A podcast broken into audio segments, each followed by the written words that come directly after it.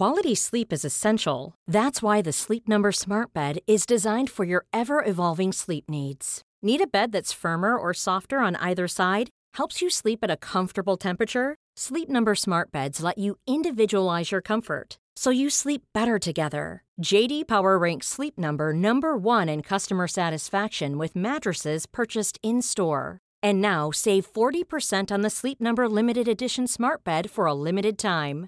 For JD Power 2023 award information, visit jdpower.com/awards. Only at Sleep Number stores or sleepnumber.com. When your skin feels nourished and glows, you radiate confidence. Osea makes giving your skin a glow up easy with their clean, clinically proven Mega Moisture Duo. This seaweed powered duo features two of Osea's best sellers, Undaria Algae Body Oil and Undaria Collagen Body Lotion. Glow from the inside out. Get 10% off your first order with code GLOW at OseaMalibu.com. That's O S E A Malibu.com code GLOW. Hello, everyone. Welcome back to the History Hit World Wars podcast. We are dedicated to that turbulent period in history between 1914 and 1945. If it's your first time here, then welcome. I'm your host, James Rogers, and we have an amazing episode. We have what The Guardian says is the UK's leading scholar of war, Professor Caroline Kennedy Pipe, taking us on a tour de force journey through the First World War, the Second World War, and into that delicate balance of Cold War nuclear politics. We're doing this through the story, the life, the writings, the speeches of Vera Brittain, one of the UK's leading voices of peace through the 20th century. She started as a First World War nurse, really supporting the government approach to war, but as she started to see the death and destruction on the battlefields of the Somme, treating soldiers from both sides, and then the death of her best friend, and then of her brother who was killed by a sniper during the war, she starts to become a critical voice of the government. And this leads through to her role in the League of Nations and then in the Second World War, where she becomes a dissenting voice against strategic bombing, not uncontroversially, and as the scenes of Hiroshima and Nagasaki really influence her way of thinking towards the end of the Second World War, she becomes a leader in the peace movement and the moves against nuclear weapons. A fascinating life, a fascinating history, and a world expert to talk us through it. So enjoy this episode, and if you want to follow along online, then follow us on Twitter at HistoryHitWW2 and on Instagram at James Rogers History. But now, here's Caroline Kennedy Pipe on Vera Brittain.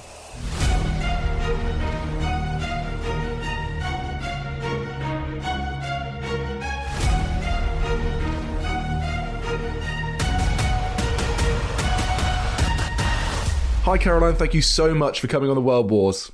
Oh, James, it's a great pleasure to be here.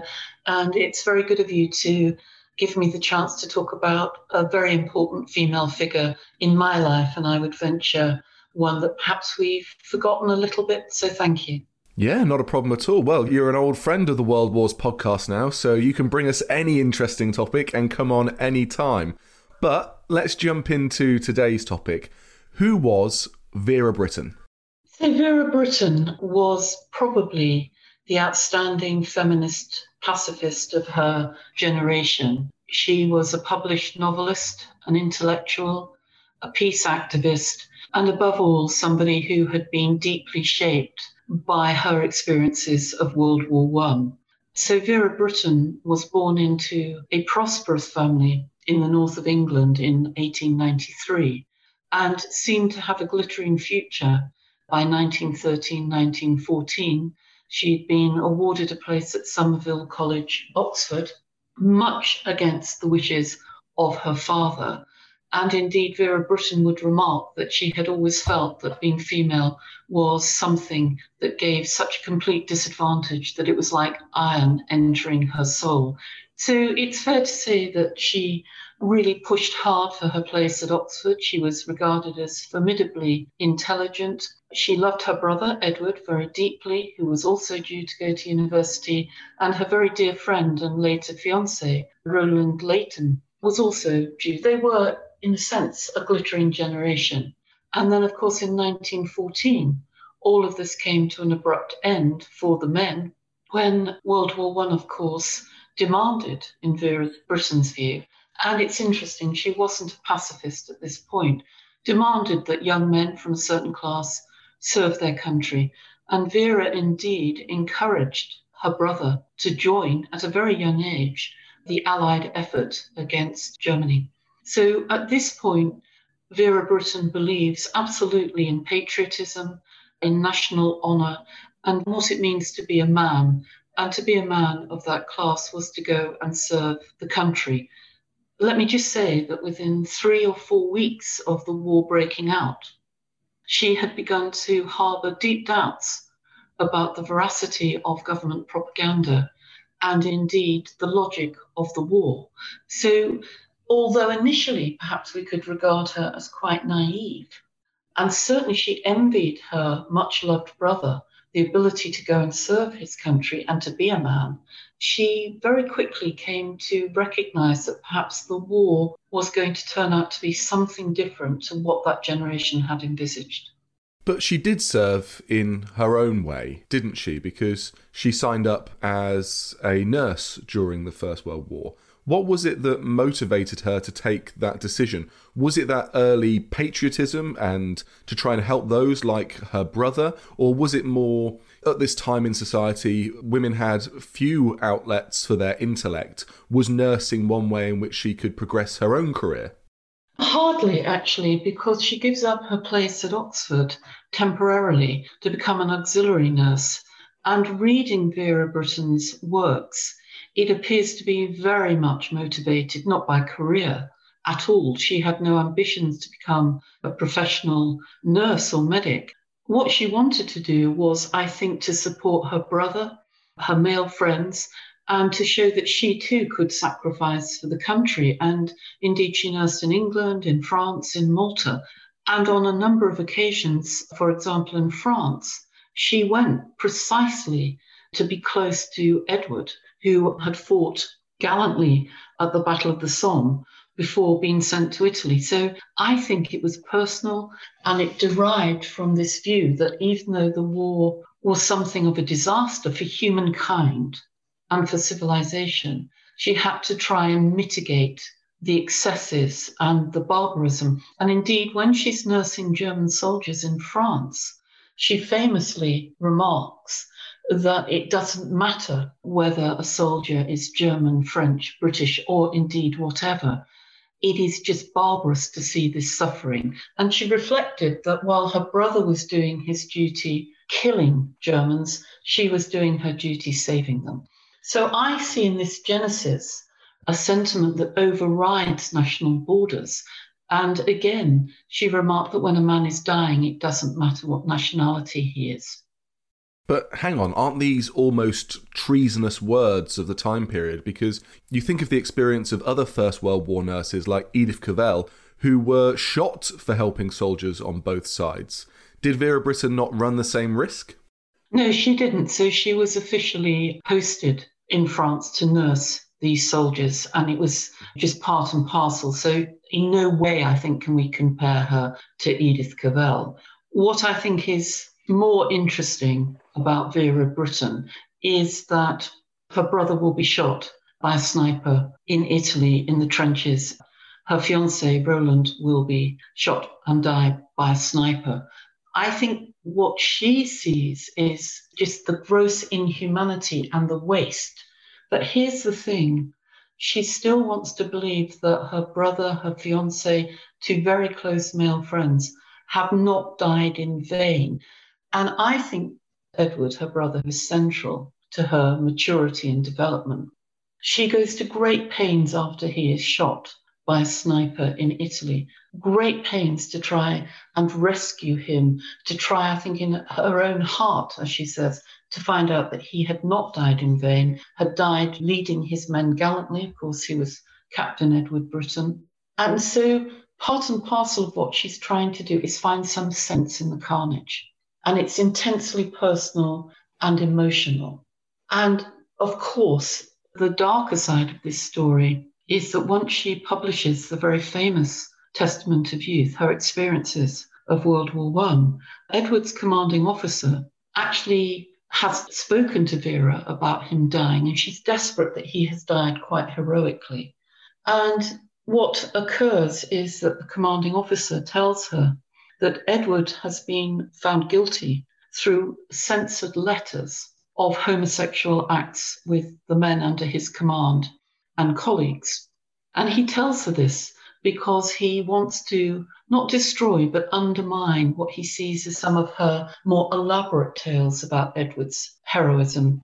And so it transpires the day before Edward is leading his men, he's been warned obliquely by one of his commanding officers that after this is all over, he will probably be court martialed for homosexual acts, of course, a crime.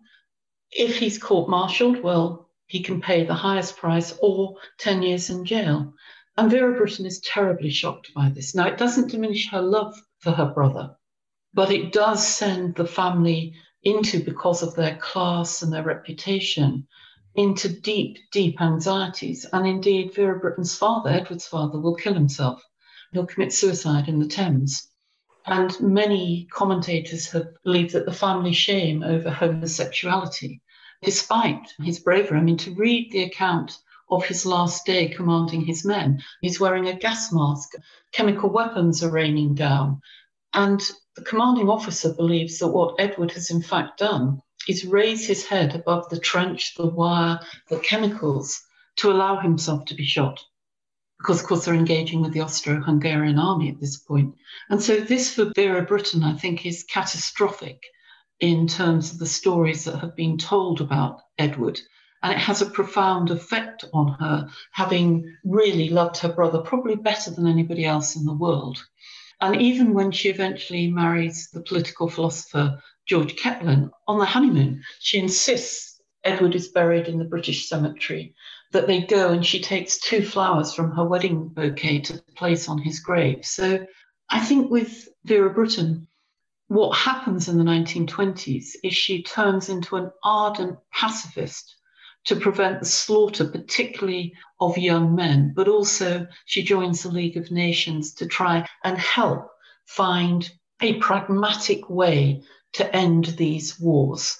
So, in terms of her generation, utterly scarred by these tremendous losses. And of course, given our own conventions and times, the issue of homosexuality would not be the issue. And I think we need to imagine how the family felt at the shame. And remember, her brother had been decorated for his gallant service in France, being severely wounded, and yet gone back again to Italy. So it's a personal tragedy, which I think Vera Brittain turns after her return to Oxford and her marriage into what will become a lifelong obsession with preventing the excesses of war and war, if it can at all be avoided. Wow, that is a remarkable snapshot into the disturbing social politics of the time, but also the politics of the war. The idea that he was almost coerced into suicide, raising his head above the trenches, and how this shapes Vera Brittain's own thoughts and life. How does she end up with the League of Nations? As we know, of course, there is this idea after the end of World War One that this must never occur again, the vast slaughter of men of all complexions. But Vera Brittain goes to the British Memorial in France, one of the British memorials, and she sees that 73,367 men who died at the Somme are commemorated at this memorial. And I think it's from that point on that she really begins to see her life as dedicated to peace and the prospects of peace. So the League, which of course will fall into disarray, as we know, with the Americans refusing to recognize Woodrow Wilson's vision of an international organization that could mitigate or perhaps even outlaw war. She is, for a period, very taken with the idea that people of good conscience can really be active in terms of pressurizing governments not to go to war. And I think the League of Nations for her provides a platform. But intriguingly, she soon grows tired of what she sees as endless village hall and town halls, even though we know she's a very lively speaker, and what she calls the endless pamphlets which are produced. And she really, I think, becomes engaged with some of the peace movements in France during the 1920s and into the 1930s. And this really develops into a very profound view that the peace union is probably more powerful than the League of Nations. So I think Vera Brittain spends the interwar years engaged in this activism. But of course, by 1936, when the shadow of the Second World War is looming large, people in Britain are really torn, and this will remain Vera Brittain's touchstone. They're torn between the people who see that Hitler's Germany have to be defeated, however unsavory this is. And people like Vera Brittain, who is more absolute in her pacifism, think that this war should not be waged. And so she's caught from 1936 into the Second World War with former friends and allies who really see that this war is coming and has to be fought. And she becomes, in my view, an absolute and really becomes very central to the Peace Pledge Union, along with Dick Sheppard, who appears to have really recruited her into this. And so, what we might call Vera Brittain's mature years coincide then with this, in her view, catastrophic second war, which will again claim the lives of a generation of young men. And she is particularly taken, and it's worth saying this, even with her opposition to strategic bombing. She always sees very clearly the sacrifice that will be made by the men who've been co opted into this war.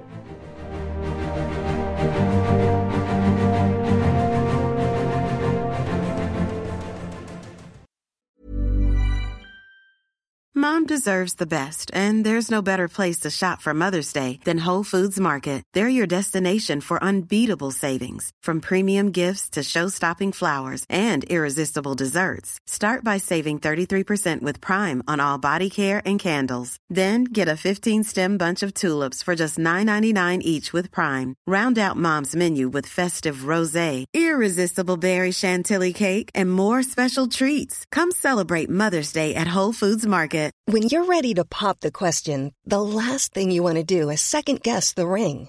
At Bluenile.com, you can design a one of a kind ring with the ease and convenience of shopping online. Choose your diamond and setting. When you find the one, you'll get it delivered right to your door. Go to Bluenile.com and use promo code LISTEN to get $50 off your purchase of $500 or more. That's code LISTEN at Bluenile.com for $50 off your purchase.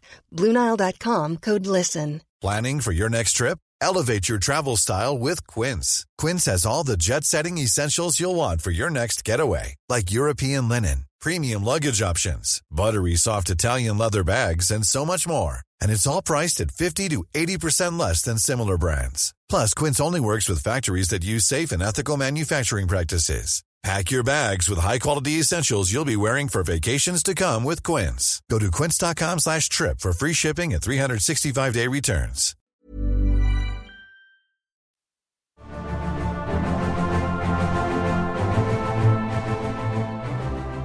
But the more intriguing, I think, story of the Second World War really is, and I see this as rooted in her disillusionment with the First World War, she begins to see absolutely that the British government, along with the Americans, are lying about the consequences, are dissembling the consequences of the strategic bombing campaigns of the Second World War. And she takes it upon herself to reject the propaganda of the government and to seek out strategic bombing and its consequences and to become really a very vocal critic of the British government and the Americans, but the British in particular, for what she sees as their lies about saturation bombing, and particularly the mythology, and I know you work on this, James, of precision bombing.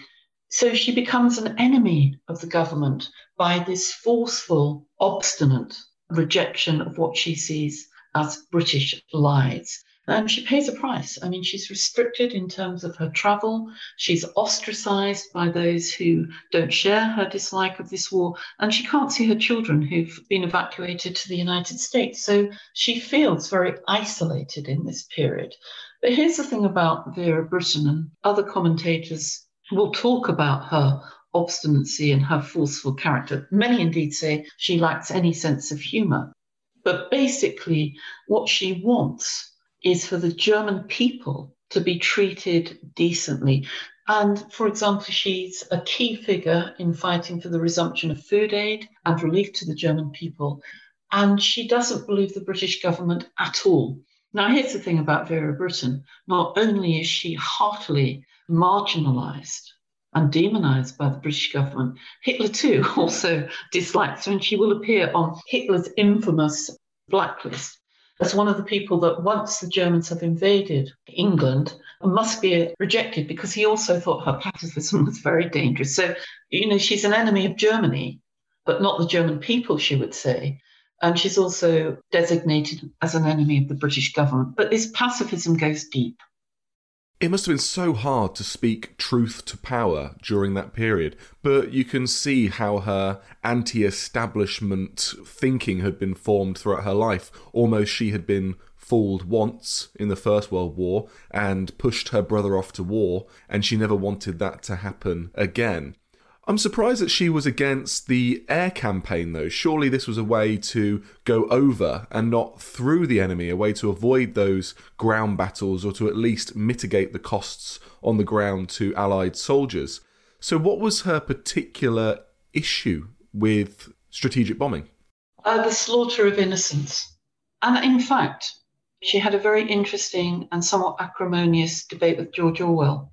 So, Orwell, of course, came to write for Tribune and Orwell took the view that his responsibility was as a journalist not to sugarcoat the truth, but also not to openly criticize strategic bombing in the sense that Vera Brittain would. So she utterly opposed bombing because of the information that she had seen from the German cities, which had come through intermediaries who talked of the charring, the burning, the bodies in the trees, the innocents. So she particularly objected to carpet bombing and saturation bombing as not serving a purpose. And here's the thing militarily, and I would agree with her. I think unconditional surrender, strategic bombing probably did instill resistance into the German people and the German army, as opposed to a more conciliatory posture. And so Vera Brittain came to believe absolutely that saturation bombing was not only a crime against civilization, but also not wise in terms of war termination. And we can argue about that. Orwell, of course, took a more nuanced stance, and she was greatly offended by Orwell's take on this because Orwell argued how can you mitigate the horrors of war? That in war, these barbarous acts will happen. And supporters of Orwell would argue that he actually was very nuanced in criticizing the British government because he too understood that strategic bombing was not precise. But he was more realistic, it's argued, in terms of what war demanded, even if he disapproved of it. But hers is an emotional cry against the barbarism of really pelting, hammering civilian populations and she famously went on to say she was against collective punishment. That's really interesting. You know, this is someone who has firsthand seen the horrors of war of the Somme, has been a nurse who's treated both sides, who have been subject to this new mechanized total warfare. And I suppose you can begin to see why the idea of morale bombing and taking that to civilians would be seen as pretty horrific in Vera Brittain's eyes. And also, it speaks to her feminism because it's interesting. Orwell will remark that, of course, why do you just want to kill men on the battlefield? Why should men always? The very resource that you will need to rebuild society, isn't it more democratic that everyone takes the risk? And Vera Brittain, you know, of course, sympathizes with the air crews, but she still thinks the policy is wrong. And again, what she really dislikes is this idea that there is any precision involved. And in particular, the fiction the US maintained that their daylight raids allowed them to conduct precision bombing. Now, she's not a strategist, but she understands completely that many of the platitudes about precision were quite simply wrong. You know, they're lucky if they get within two miles. And so her point is let's just talk about this. Let's get this out in the open. And of course, it can't be. Even Bomber Harris himself, of course, pleads with Churchill let's not pretend it's precise. And so I think she thinks she's serving a duty. But wrapped up, of course, in this fatal total war, the British and the Americans decide that they cannot concede that ground. It is a difficult one, but surely it gets even worse for Vera Brittain and her cause because then you have the ultimate bomb, the absolute weapon, the attacks on Hiroshima and Nagasaki in August 45. What's her reaction to this? Well, it feeds absolutely her pacifism in the sense of she becomes committed to the peace movements of the late 1940s and 50s. She is an activist in campaigning absolutely against nuclear weapons, but she also has a broader agenda, which is she sees feminism, anti colonialism, anti nuclear weapons, and democracy as linked. Now, I don't think she ever has a terribly coherent view because of the time, but she sees all of these things as mitigating against a world where peace is possible. So she sees democracy, feminism, and anti colonialism and anti nuclear weapons as linked into a project for peace. Oh wow! So does she become a early founder of the anti-nuclear movement as well?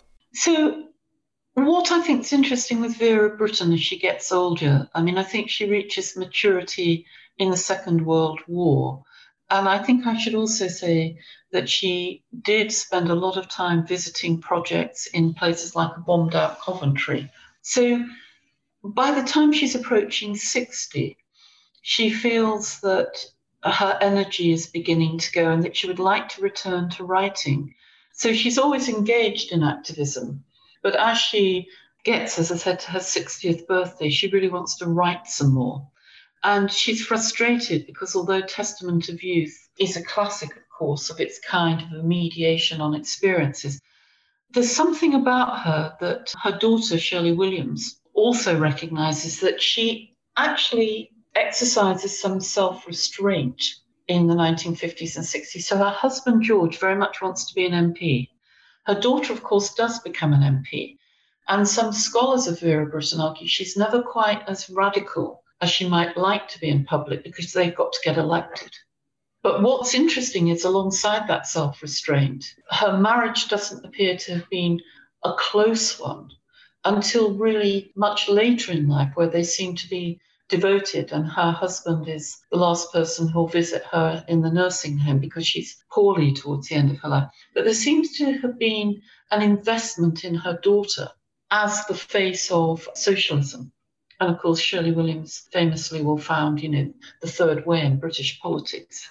So it's almost as if Vera Brittain, and remember, she keeps her father's name, doesn't take her husband's name, recognizes that the torch is almost passed to her daughter, who, of course, is hugely distinguished in the same way as her mother. But Vera Brittain dies lamenting the fact that she isn't recognized as a great novelist. But here's perhaps the end point and the sadness, which is the thread through her life, is she asks for her ashes to be scattered on her brother's grave in Italy at the military cemetery, which her daughter carries out her final wishes. Caroline, thank you so much for taking us on a journey through Vera Brittain's life, which was a life that was just informed by the world wars at every stage, from the First World War through the Second World War, and then her continued drive for peace into the Cold War. Now, I know that you're writing about this, but where can people read more about Vera Brittain?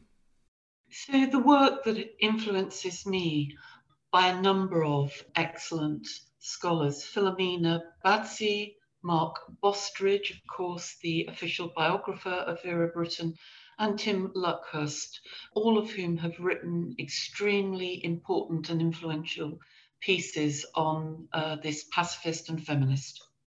Fantastic. Caroline, thank you so much for coming on the World Wars. Thank you, James. It's a great pleasure.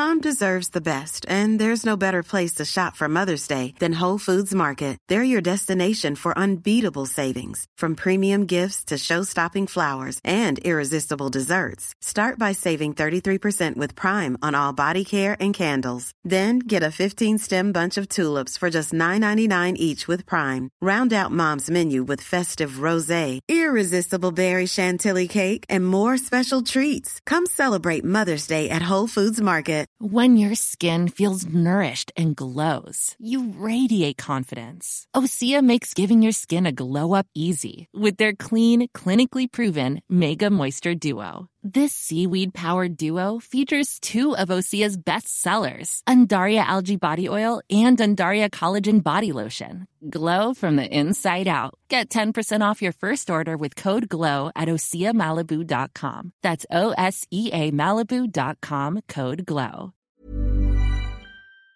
And before you go, remember as a Warfare listener, you get a special discount at History Hit. Subscribers get access to blissfully uninterrupted, ad free podcasts and thousands of hours of history documentaries. You've got everything from the American Revolution to my own documentaries like Traces of War, Weapons of War, and 24 Hours in Normandy, where I follow in the footsteps of the Green Howards on D Day from their beach landings to being awarded the Victoria Cross and all the way through their first day where they made it seven miles inland further than any other British or American unit. So head over to historyhit.com forward slash subscribe or follow the link in the show notes and use the code WARFARE to get 50% off your next three months. That's the code WARFARE to get 50% off. And if you're an Apple listener, you can subscribe for new ad free episodes within the app. So give it a go. I know you're gonna love it.